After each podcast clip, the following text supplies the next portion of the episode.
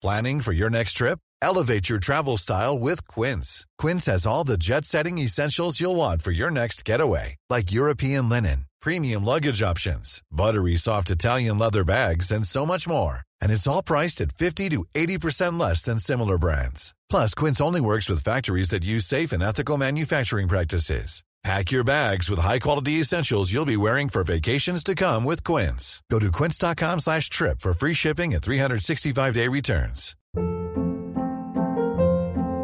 Hold up. What was that? Boring. No flavor. That was as bad as those leftovers you ate all week. Kiki Palmer here, and it's time to say hello to something fresh and guilt-free. Hello Fresh. Jazz up dinner with pecan-crusted chicken or garlic butter shrimp scampi. Now that's music to my mouth. Hello Fresh. Let's get this dinner party started. Discover all the delicious possibilities at hellofresh.com.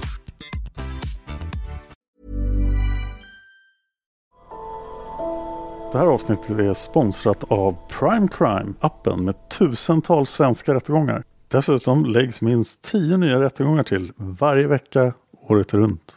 En rättegång som berörde mig, det är taximordet i Enköping. En 26-årig taxichaufför som luras ut till ett naturreservat och eh, blev hängd i ett träd.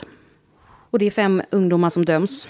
En 16-årig flicka och fyra unga bröder. En rättegång jag tyckte var väldigt fascinerande var föräldrar tvingade sin dotter att dricka ättika. Så otroligt galet. Prime Crime erbjuder även en tre dagars gratis provperiod. Och skulle du välja att bli prenumerant så erbjuder de antingen månadsbetalning för 99 kronor i månaden eller ett reducerat pris på två månader vid årsbetalning. Du kan avsluta när du vill. Tack Prime Crime.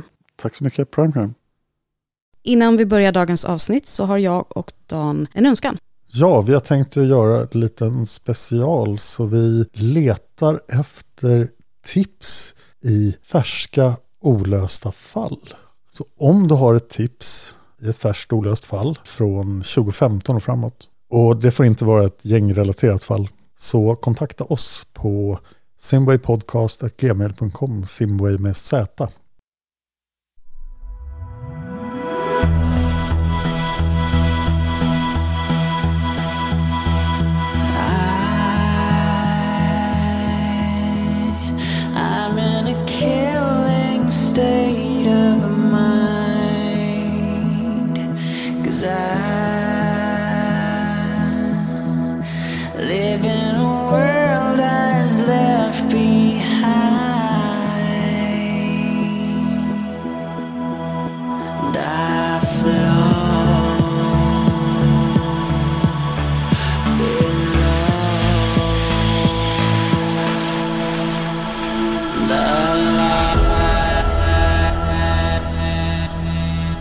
Du lyssnar på Mördarpodden. En podcast av Dan Hörning och Josefin Måhlén. Intro och bakgrundsmusik görs av Erik Segerstedt. Välkommen till Mördarpodden och del två av Kakelungsmordet. Vi startar där vi slutade förra gången. Jajamän, då kör vi vidare här. Polisen tyckte väl egentligen att de, de kom liksom ingen vart. De hade ju inga bevis för att han var, var inblandad på något mer sätt. Så att till slut så var de tvungna att, att bryta för dagen helt enkelt. Klockan hade blivit sex och dags att börja packa ihop och, och gå hem. Och eh, bosätta dagen efter. Men eh, då bad Rodius att ännu en gång få prata i enrum med sin advokat. Och de satt där inne ett tag. Sen kom advokaten ut. Och då var han ganska blek i ansiktet sa till polisen att eh, det blir nog så att ni är tvungna att stanna kvar ett tag till här, för ärendet har tagit en ny vändning. När polisen började prata med Rodius igen då, så förklarade han lugnt och sakligt att han nu utan förbehåll önskade avlägga en fullständig bekännelse för mordet på tandläkare Aspelin. Oj. Stackars poliserna som bara vill gå hem Ja, och hela kvällen förstörd. här har han ju också ett läge, alltså inte för att man vill heja på förövaren, men eh, polisen är ju lite låsta där, utredarna. Alltså, Gud, ja. De måste ju ha någonting mer. Och nu fick de ju verkligen... Ja, nej men de hade ju, de hade ju eh, spelat alla kort de hade. Så att eh, det kommer ju en överraskning för dem också. Ja. Mm. Willem Rodius börjar ju då berätta. Eh, han berättar hela historien från början då. Januari 1961 så hade han eh, av en ren tillfällighet då fått eh, uppdrag att eh, eh, gå igenom eh, Roberts systers testamente och göra bouppteckning efter att hon hade dött då. Och han hade då av en slump upptäckt att hon hade ju mycket mer pengar än någon verkade ha vetat om. Det här var ju i samma veva då som han hade köpt den här herrgården och han hade sina ekonomiska problem. Så att det var då han då gjorde sitt första bedrägeri. Och eh, jag tror att han var så att han, eh, han hittade på liksom en skuld, att hon hade en skuld till ett företag som egentligen var han, han själv då. Så att han lyckades då försnilla nästan två miljoner i dagens eh, penningvärde på det där arvet. Och det hade han nog egentligen inte blivit eh, påkommen med. Utan eh, de här pengarna använde han ju då för att eh, bekosta de här repara- reparationerna. Så det var badrum och nya kök och tennisbanor och allt möjligt. Måste prioritera tennisbanorna. Ja. Och det var så inte bättre än att de här pengarna tog ju slut eh, ännu en gång då. Skulle ha skippat tennisbanorna. Skulle ha skippat tennisbanan. Men den här Robert då, eh, han började ju då dyka upp ganska regelbundet på den här banken just eh, för att han ville ha ut pengarna en gång i veckan för att han inte skulle göra av med dem. Så att då blev ju den här bankmannen återigen frestad när han såg hur mycket pengar han hade på bankkontot och hur, hur lite pengar Robert själv gjorde av med. Så då började han med det här bedrägeriet. Det är så sorgligt också, för det är nu när han tar tag i sitt liv, Robert, och, och bara eh, bestämmer sig för den här smarta idén att lite i taget, det blir bra. Ja. Och han blir ju ganska bra kompis också med den här bankmannen och eh, litar ju på honom fullt, fullt ut. Då, då. Men i alla fall, så att de här pengarna börjar försvinna i rask takt. Det, det är liksom, eh, ehm, om eh, Robert tar ut 1000 kronor, då blir det liksom en extra nolla bakom, så det blir 10 000. Eh, om man tog ut 400 kronor så blir det en trea framför och så blir det 3400 kronor och så höll det på sådär.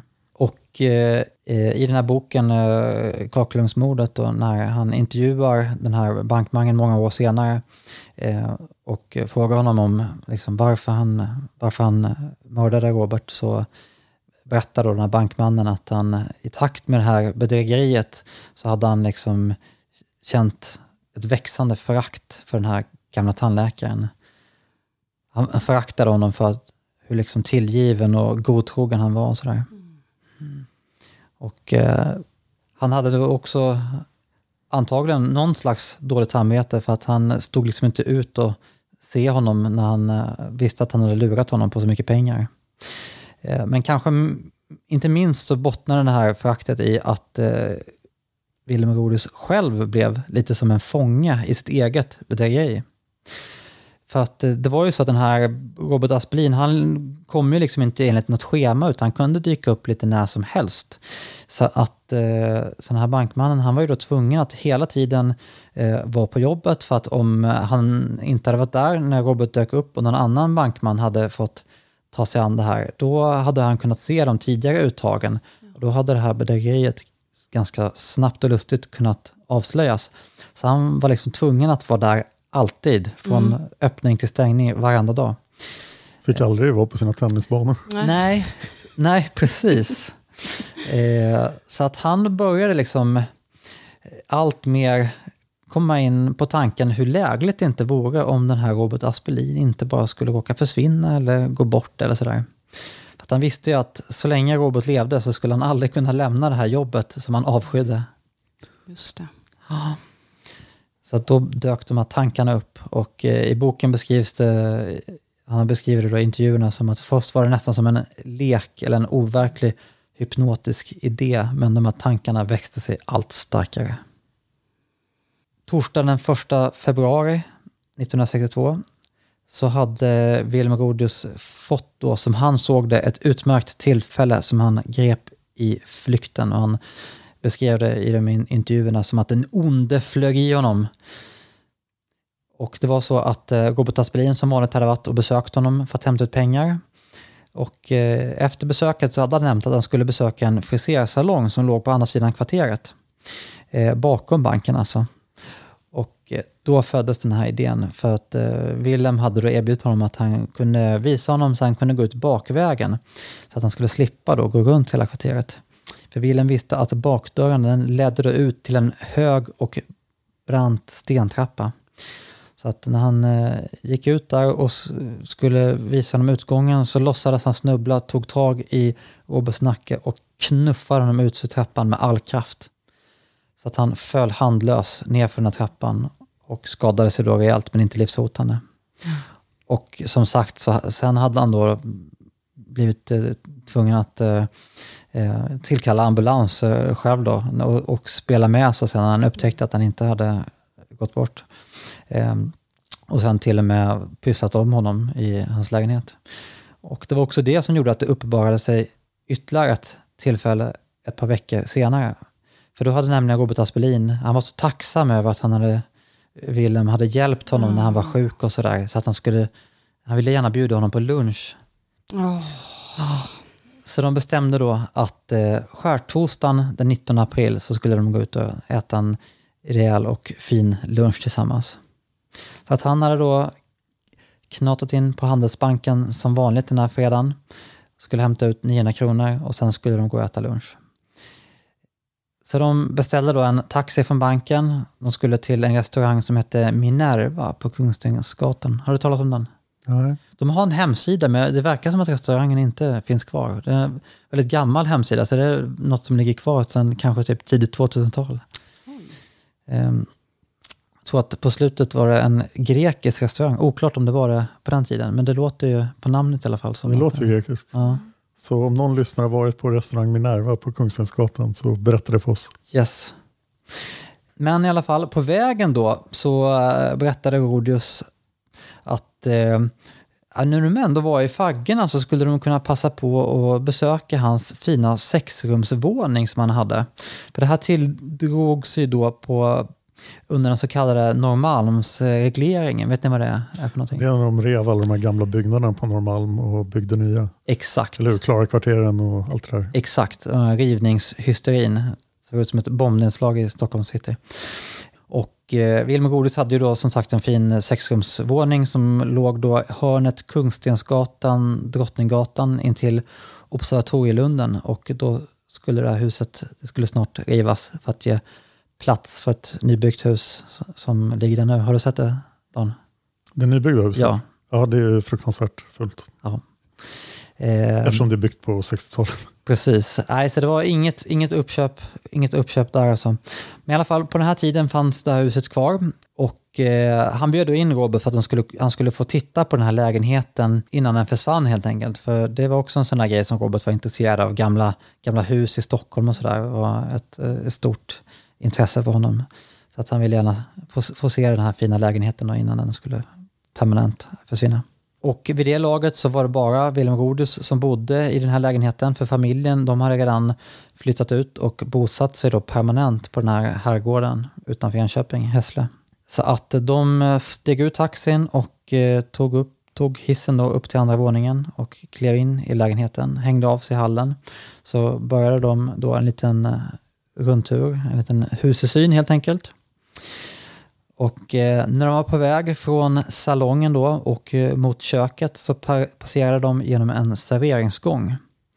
Trots alla uppmaningar då som eh, Robert själv hade skrivit i sina dagböcker om att eh, alltid gå sist, aldrig gå först, så gick han ändå den här gången först. När han var i- ivrig att få, få, få titta på den här fina lägenheten. Wilhelm gick då bakom honom och i den här serveringsgången så hade han ställt en leksaksknölpåk som Wilhelms son hade täljt till då ute på landet. Sen hade den gömd då bakom en dörr, så han plockade åt sig den tyst och försiktigt och smög då upp bakom Robert. Och precis när de passerade utanför dörren till badrummet så slog han till Robert i huvudet med full kraft. Och han föll omedelbart ihop. Så han konstaterade då att eh, det verkade som att han omedelbart hade dött av det här slaget. There's never been a faster or easier way to start your weight loss journey than with PlushCare. PlushCare accepts most insurance plans and gives you online access to board-certified physicians who can prescribe FDA-approved weight loss medications like Wigovi and Zepbound for those who qualify. Take charge of your health and speak with a board-certified physician about a weight loss plan that's right for you. Get started today at plushcare.com slash weight loss. That's plushcare.com slash weight loss. plushcare.com slash weight loss. Millions of people have lost weight with personalized plans from Noom, like Evan, who can't stand salads and still lost 50 pounds. Salads, generally, for most people, are the easy button, right? For me, that wasn't an option. I never really was a salad guy. That's just not who I am. But Noom worked for me. Get your personalized plan today at Noom.com. Real Noom user compensated to provide their story. In four weeks, the typical Noom user can expect to lose one to two pounds per week. Individual results may vary. How would you like to look five years younger? In a clinical study, people that had volume added with Juvederm Voluma XC in the cheeks perceived themselves as looking five years younger at six months after treatment. Look younger, feel like you. Add volume for lift and contour in the cheeks with Juvederm Voluma XC. Reverse signs of aging by adding volume to smooth laugh lines with Juvederm Volure XC. For important safety information and to find a licensed specialist, visit juvederm.com. That's J U V E D E R M.com. Not for people with severe allergic reactions, allergies to lidocaine, or the proteins used in Juvederm. Common side effects include injection site redness, swelling, pain, tenderness, firmness, lumps, bumps, bruising, discoloration, or itching. There's a risk of unintentional injection into a blood vessel, which can cause vision abnormalities, blindness, stroke, temporary scabs, or scarring. Talk to a licensed specialist to find out if it's right for you. Sen så satte han igång då det som han senare i intervjuer i den här boken Kakelugnsmordet då skulle beskriva som sitt blodiga hantverk. Han hade nämligen förberett sig ganska mycket. Ute i köket så hade han lagt upp en förskärare, en hushållssåg och till och med en plywoodskiva som han skulle ha som en gigantisk skärbräda helt enkelt. Sen så gick han ut i sovrummet och klädde av sig helt naken. Därefter släpade han in Roberts livlösa kropp i badrummet och upp på den här plywoodskivan. Han hade också säkerställt att han hade lagt upp ett stort förråd av fin och mycket torr ved. Så att han började då med att tända, äh, tända brasor i alla tre kakelugnar som fanns i lägenheten. Och här bör man kanske ana då varför det har kallats för kakelugnsmordet. Mm. Sen börjar han då helt enkelt, ja, stycka upp kroppen. Och som jag nämnde tidigare så var ju Wilhelm, han var uppväxt på ett lantbruk så att han hade ju varit med en hel del och slaktat grisar och kalvar och sådär. Han hade inga problem med att se blodet. Nej. Nej, Till skillnad från stackars Robert. nej, han verkar uppenbarligen inte haft några problem med det. Eh, så att han tog ju då sig an den här uppgiften med liksom mekanisk precision. Eh, och eh, i de här intervjuerna hade han senare beskrivit då att han eh, helt enkelt hade betraktat Robert som en död man i samma ögonblick som han steg in i lägenheten och efter det så blev han bara ett objekt, ett problem som behövde hanteras. Ja, men han är ju väldigt systematisk i allt Ja. han gör. Iskall. Iskall, ja. Så att han eh, delade upp kroppen i mindre delar, behöver kanske inte gå in på så mycket detaljer där. Eh, ut de här delarna i en badbalja till de här kakelugnarna och sen så började han helt enkelt eh, langa in i elden. Kläder och eh, Roberts personliga tillhörigheter, mordvapnet, allting körde han bara in i brasan. Och eldade och eldade så mycket så att ugnsluckorna eh, glödde och det blev liksom, började bli väldigt varmt i den här lägenheten. Sen var jag tvungen att gå och öppna alla fönster och sådär. Och han hade varit rädd att eh, han skulle elda så hårt så att skorstenen skulle spricka, men det, hade, det hände inte. Men han fick i alla fall in hela kroppen i kakelugnen, sen städade han rent, tog ett kallt bad. Varför ska man bada kallt när man har fått blod på sig? Vet ni det? Nej. Det är för att om man gör det i varmt vatten, då koagulerar blodet och blir mycket svårare att få bort. Så att det hade han uppenbarligen eh, koll på. Att de, Oj. Sen så gick han och hämtade någon bil som var på verkstaden. Ja, måste ju sköta sånt också liksom. När han kom tillbaka så var det egentligen bara aska kvar och några större benbitar i de här kakelugnarna. Så att eh, Det kratsade han ut och eh, spolade ner i toaletten, eh, förutom de här större benbitarna då, och några metallbitar och annat som blev över. De gick han ner och slängde i en soptunna på gården. När det var klart helt enkelt fanns det inte spår kvar av Robert Aspelin. Tog bilen ut till eh, den här herrgården Hässle, firade påsk och fortsatte sitt liv som vanligt. Och eh, i intervjuerna så berättade han att han hade inte haft någon större samvetskval eh, efter det här, utan han hade kunnat sova gott om nätterna. Det är ju det man undrar, hur en sån här systematisk iskall människa som kan be, alltså, göra sånt här bedrägeri, Mm. Stycka en annan människa, eh, mörda eh, innan då.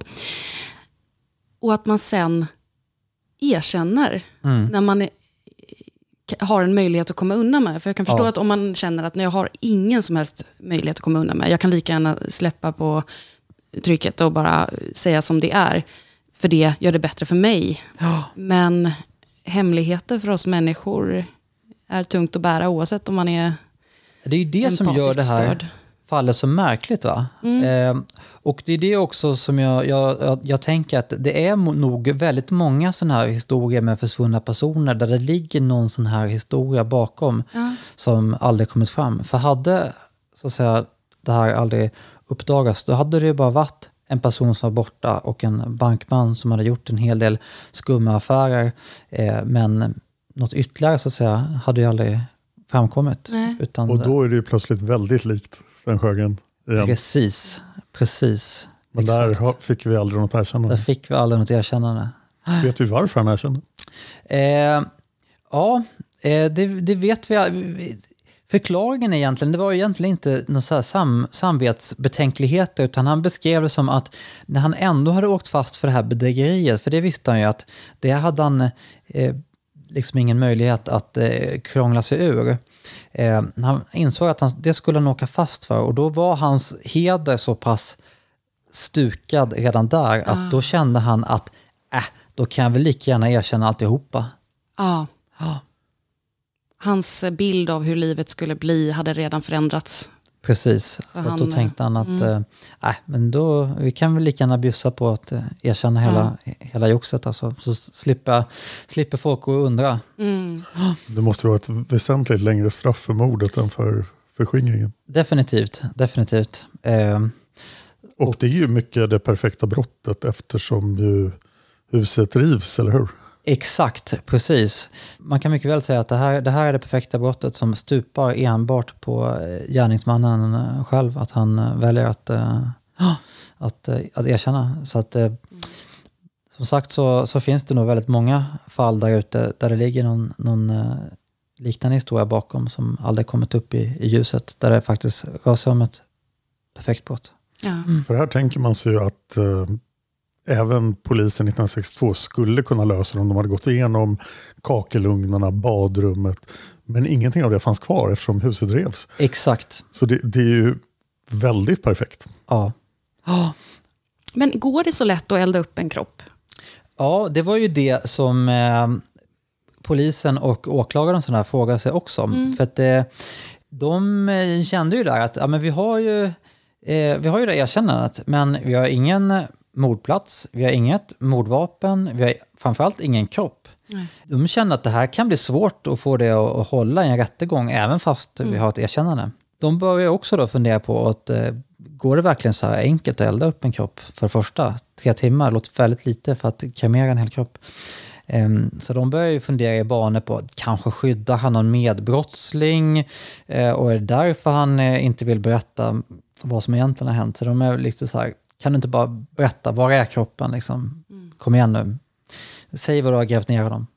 Så de gräver till och med upp de här tennisbanorna och sådär som han har lagt så Inte mycket tennisbanorna, energi på. Så de tror han kanske har blivit begravd där under och sådär.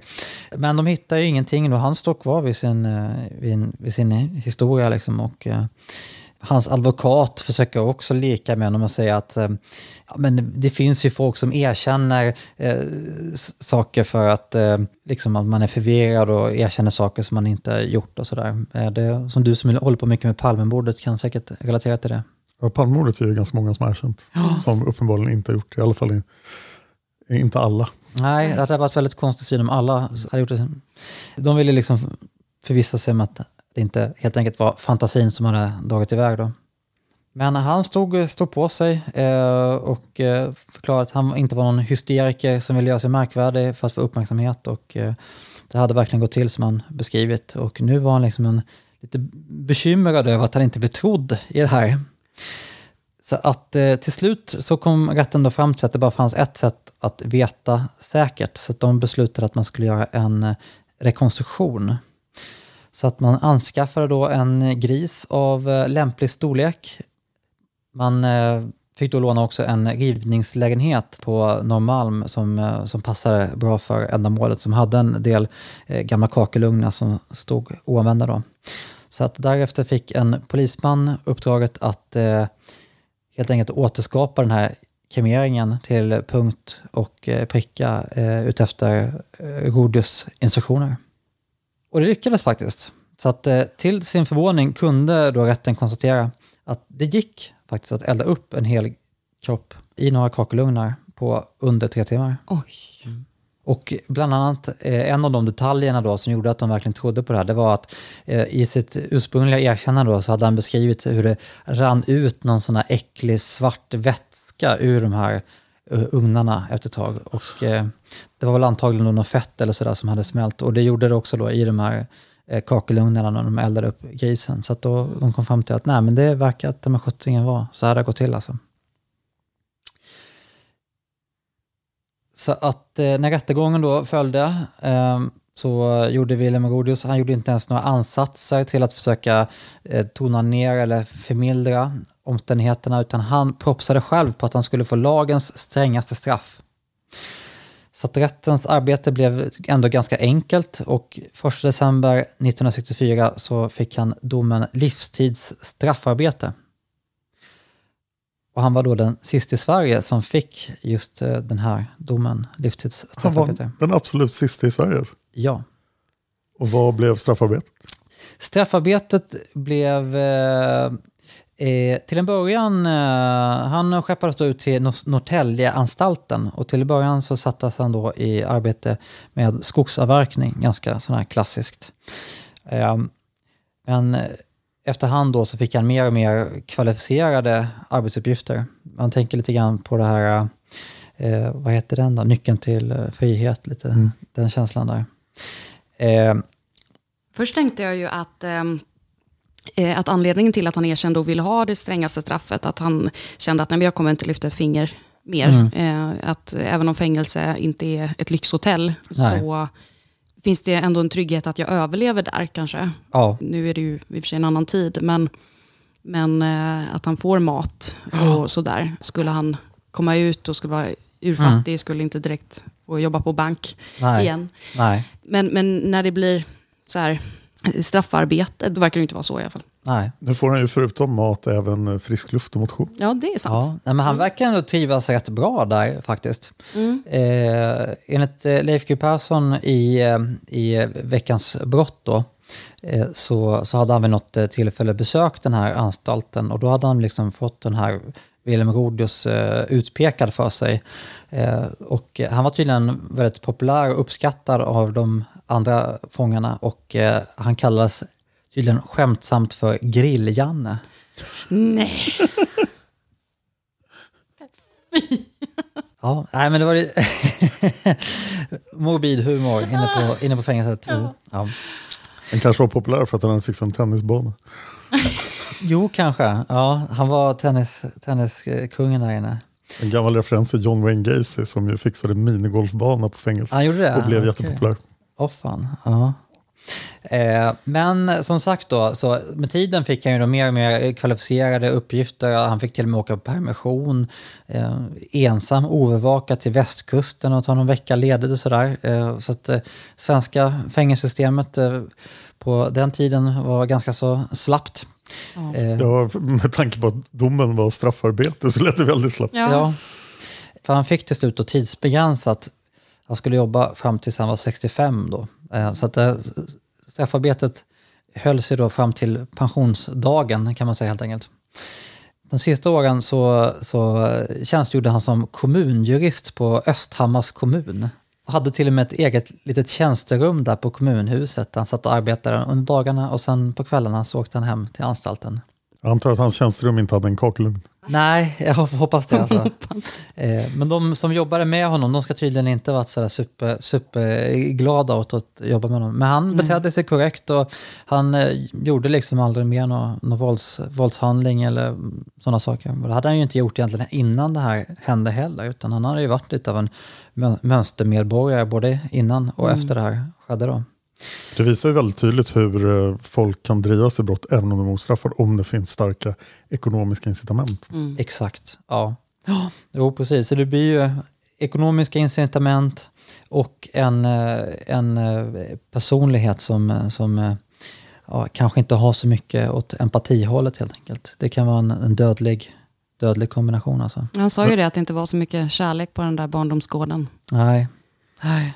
Men det är nästan det enda Wilhelm har gemensamt med Bulvanen från Sven Sjögren-fallet. De är ju ganska olika, det håller jag med om. För att eh, Bulvanen, han var ju mer en renodlad, eh, hade mer renodlat psykopatiska tendenser alltså. Eh, just med att han eh, ja, vanemässigt utförde bedrägerier i stort sett hela tiden. Eh, eh, ingen kunde egentligen leva med honom, han var våldsam och, i förhållanden och sådana saker. Men eh, den här Wilhelm Rodius uppvisar inte mycket av det. Det gör det nog nästan ännu läskigare, just att det, är så, Ja. det kommer från ingenstans. Faktiskt. Om jag skulle liksom sitta och ho- vara hobbypsykiater här, då skulle jag gissa åt något åt en, eh, en narcissistisk eh, personlighetsstörning på honom. Mm. Ehm, han kände sig liksom berättigad att eh, beröva en annan människa livet för att själv Mm. kunna ha det bra helt enkelt. Ehm, men i alla fall, när han fyllde 65 så släpptes han då och eh, sen levde han ut ett stilla liv som pensionär och eh, gick bort först den 17 juli 2007. Oj. Oj, oj, oj. Hur gammal var han då? Han var, måste varit uppemot 90 någonting alltså. Så orättvist. Faktiskt. Jag känner så mycket med Robert. Vad gjorde Wilhelms familj? Ehm, ja, hans eh, fru begärde ju då ganska snabbt eh, skilsmässa eh, efter det här blev känt då och ville egentligen inte ha någonting med honom mer att göra. Men eh, hon kom liksom ändå aldrig riktigt över det här och hon gled då in i någon eh, psykisk ohälsa. Eh, så att till slut så, så, så återförenades de ändå och han fick liksom ta hand, ta hand om henne. Eh, och eh, hon eh, gjorde flera sj- självmordsförsök, har jag för mig. Ja. Och eh, gick då eh, till slut bort eh, ganska långt innan han gick bort. Han Ja. levde sen ensam eh, ytterligare ganska många år innan, innan han gick bort i sin tur. Ja, Och barn, liv barnen vet vi ingenting om. Barnen, vi, vi, nej, det, jag, vet, jag, vet, jag vet faktiskt inte, inte gått in så mycket forskare i det, så utan jag tänker jag lämna dem utanför. Mm. Alltså. Ja, det det måste, kan inte vara så, så kul alltså. Nej. Nej. Så att det var egentligen historien om Kaklundsmordet. Ja, tack så mycket. Ja, tack, Tack så själva. jättemycket. Det här var omskakande.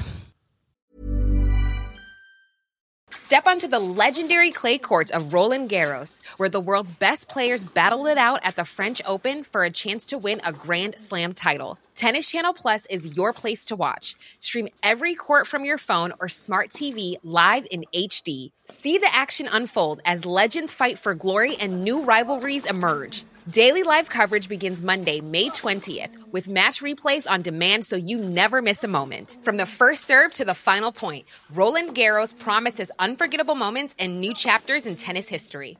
Stream now with Tennis Channel Plus to be there when it happens. Even on a budget, quality is non-negotiable. That's why Quince is the place to score high-end essentials at 50 to 80% less than similar brands. Get your hands on buttery soft cashmere sweaters from just 60 bucks, Italian leather jackets, and so much more. And the best part about Quince, they exclusively partner with factories committed to safe, ethical, and responsible manufacturing. Elevate your style without the elevated price tag with Quince. Go to quince.com slash upgrade for free shipping and 365-day returns. Ever catch yourself eating the same flavorless dinner three days in a row? Dreaming of something better? Well, HelloFresh is your guilt-free dream come true, baby. It's me, Kiki Palmer. Let's wake up those taste buds with hot, juicy pecan-crusted chicken or garlic butter shrimp scampi. Mm. Hello Fresh. Stop dreaming of all the delicious possibilities and dig in at HelloFresh.com. Let's get this dinner party started.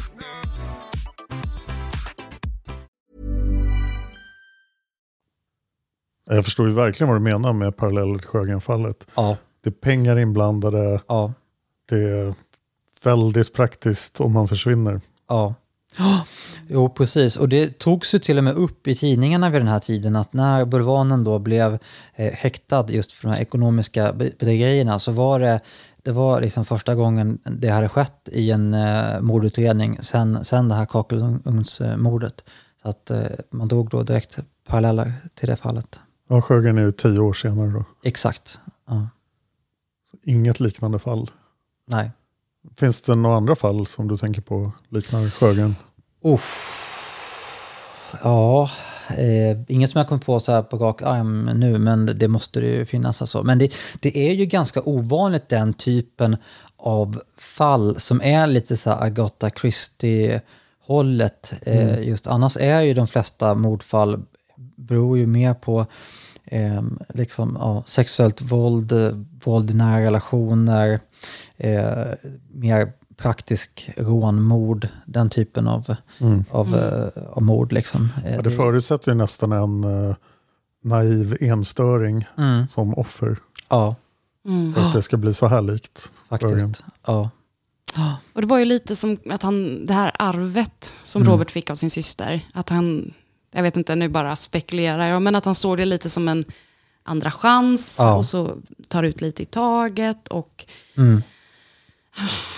Och, så, och så just också det här att han var paranoid och Mm. eh, led av den ångestproblematiken. Ja. Och samtidigt går i händerna på sin egen mördare. När han, Ja. Där och då ska han vara paranoid. Där Mm. ska han vara rädd. Och så blir det så... Ah. Precis, ja, men den verkliga faran finns precis framför ögonen Ja. och den missar han. Liksom. Mm. Mm. Och sen är det så fint med hans kompisar också som Ja. hjälper honom Ja. un, under, under livet. Och det var väl mycket tack vare de här kompisarna också som sa åt honom att nu tar du inte ut alla pengar på en gång Ja. utan nu, Mm. nu går du dit en gång i veckan och får, får som ett litet eh, Mm. apanage helt enkelt. Så får du se till att hålla de här slantarna så att du, du klarar dig den här Mm. gången. Liksom. Fantastiskt att ha kvar sån vänskap efter 50 år, eftersom de var Ja. studiekamrater. Ja, Mm. jo verkligen alltså. Ja, han måste ju ha blivit eh, Mm. jättechockad, Ja. eh, vännen där. Ja. Min gymnasieklass lyckades inte ens eh, samordna en femårsjubileum. Som ni lyssnar ute, skärp er. Susanna, det var du som skulle göra det. Mm, ja, nej men eh, väldigt intressant och spännande fall alltså. Eh, så att, eh, ja, men som sagt så rekommenderar jag verkligen den, här, den här boken om man vill sätta sig in ännu djupare. Det- Den, I boken då så, Lars Olsson, han går ju ännu mer djupare in på, på mördarens psykologi och Ja. sådär som vi inte riktigt hunnit eh, göra i den här genomgången. Mm. Så det, det tycker jag att om man tycker det här är spännande så ska man gå vidare med den alltså. Ja, verkligen. Ja, tack Ja. så jättemycket. Tack själva. Tack så mycket och vill man höra mer av Urban ska man göra det i Kalla fall. Och som sagt i april börjar säsong två. Hotellmordet i Visby. Jajamän, vi håller på med research inför det. Eh, ja, som eh, bara den nu alltså. Det, det är full, full fokus på det. Eh, och eh, vi planerar att göra den absolut mest djuplod, djuplodande genomlysningen av det fallet som har gjorts. Så att vi går igenom i princip allt som skrivits och sagt om det fallet och försöker intervjua så många som möjligt som var med på den tiden. Både poliser och utredare och eh, folk som arbetat på hotellet och liknande. Mm. Kan du berätta lite kort om fallet? Ja, jo men det kan jag absolut göra. Det var ju då den eh, 11 december 1996. Det skulle vara en eh, jul, julfest på Visby hotell. Julbord och sådär. Och så efter det så var det lite dans. Ett band som spelade lite sådär. Och eh, den här nattreceptionisten då, Kristina Olofsson, skulle ju då vara sån här nattportier under natten, jobba. Och sen morgonen efter så är det en anställd som kommer dit och hittar henne och hon ligger då livlös i en korridor. Och egentligen ända sedan den dagen så har man då sökt den här mördaren, eller mördarna, som det kanske faktiskt till och med är, som eh, hade då slagit ihjäl henne. Man hittade ett mordvapen, en eh, bultsax som låg intill. Och det här fallet, man tänkte ju då ganska snabbt att men det, här, det här löser vi lätt. Alltså, det är väl någon knarkare uppe på eh, Östercentrum som har varit nere. Vi åker bara upp och plockar in dem helt enkelt. Men det visade sig att det var svårare, lättare sagt än gjort. Alltså. Så att man har förhört tusentals personer och eh, senaste åren har han även toppsatt massor med folk och sådär. Så det, på det viset påminner det ganska mycket om det här Linköpingsfallet. Just det, för vi, vi har det finns någon slags, DNA. Det finns någon slags DNA. Exakt vad det är för DNA, det har de inte gått ut med. Men de är uppenbarligen väldigt sugna på att ha tag i den som avsatt det här DNA. Så att man får ju utgå från att det är att man kan knyta det till gärningspersonen helt enkelt. Eh, så att eh, det oh. finns, men det, det skiljer sig ganska mycket från Sjögrenfallet. För att det är ändå eh, på ytan ett ganska enkelt fall. Liksom. Det är uppenbarligen någon som har kommit in i hotellet, haft ihjäl henne, försökt bryta sig in i något kassaskåp och sen bara lämnat platsen. De lyckades inte ta någonting? Eh, jo, jo eh, ska vi gå in exakt på det så kommer det bli ganska långt. Man fick med sig lite pengar, men det var, det var inte mycket alltså. Men, man, men det verkar som man hade planer på att ta sig in i ett, ett större kassaskåp också, men det hade man då fått avbryta. Mm. Eh, där Kristina då dök upp. Eh, och exakt varför hon dök upp och vad det var för pengar som egentligen fanns i de här kassaskåpen och sådana saker. Det, eh, det kommer att bli en väldigt djuplodande analys av det, för det finns mycket att gräva i där. Och för den så måste ni lyssna på Kalla fall. Stämmer det, mm. exakt. Finns där poddar finns. Kommer finnas i april, har vi eh, planerat releasedatum för det här. Mm. Spännande. Yes. Strålande. Och vill man följa oss också, eh, vi kommer ju publicera en del uppdateringar så där om det, då kan man göra det på vår Instagram, kalla fall. Där lägger vi ut en hel del material och sådär. Just det. Mm. Mm. Då får vi tacka dig för att du har kommit hit. Tack så mycket. Och du är varmt välkommen tillbaka om du skulle hitta något annat fall som du fördjupar dig i. Tack så mycket.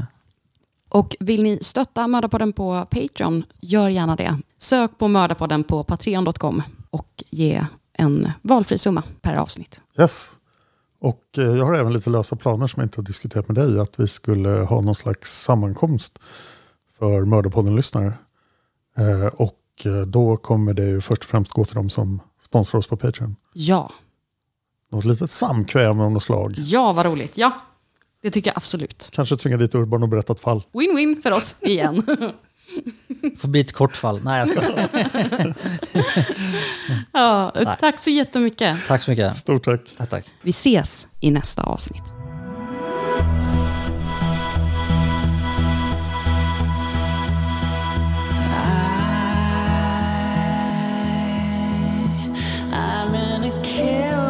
state Cause I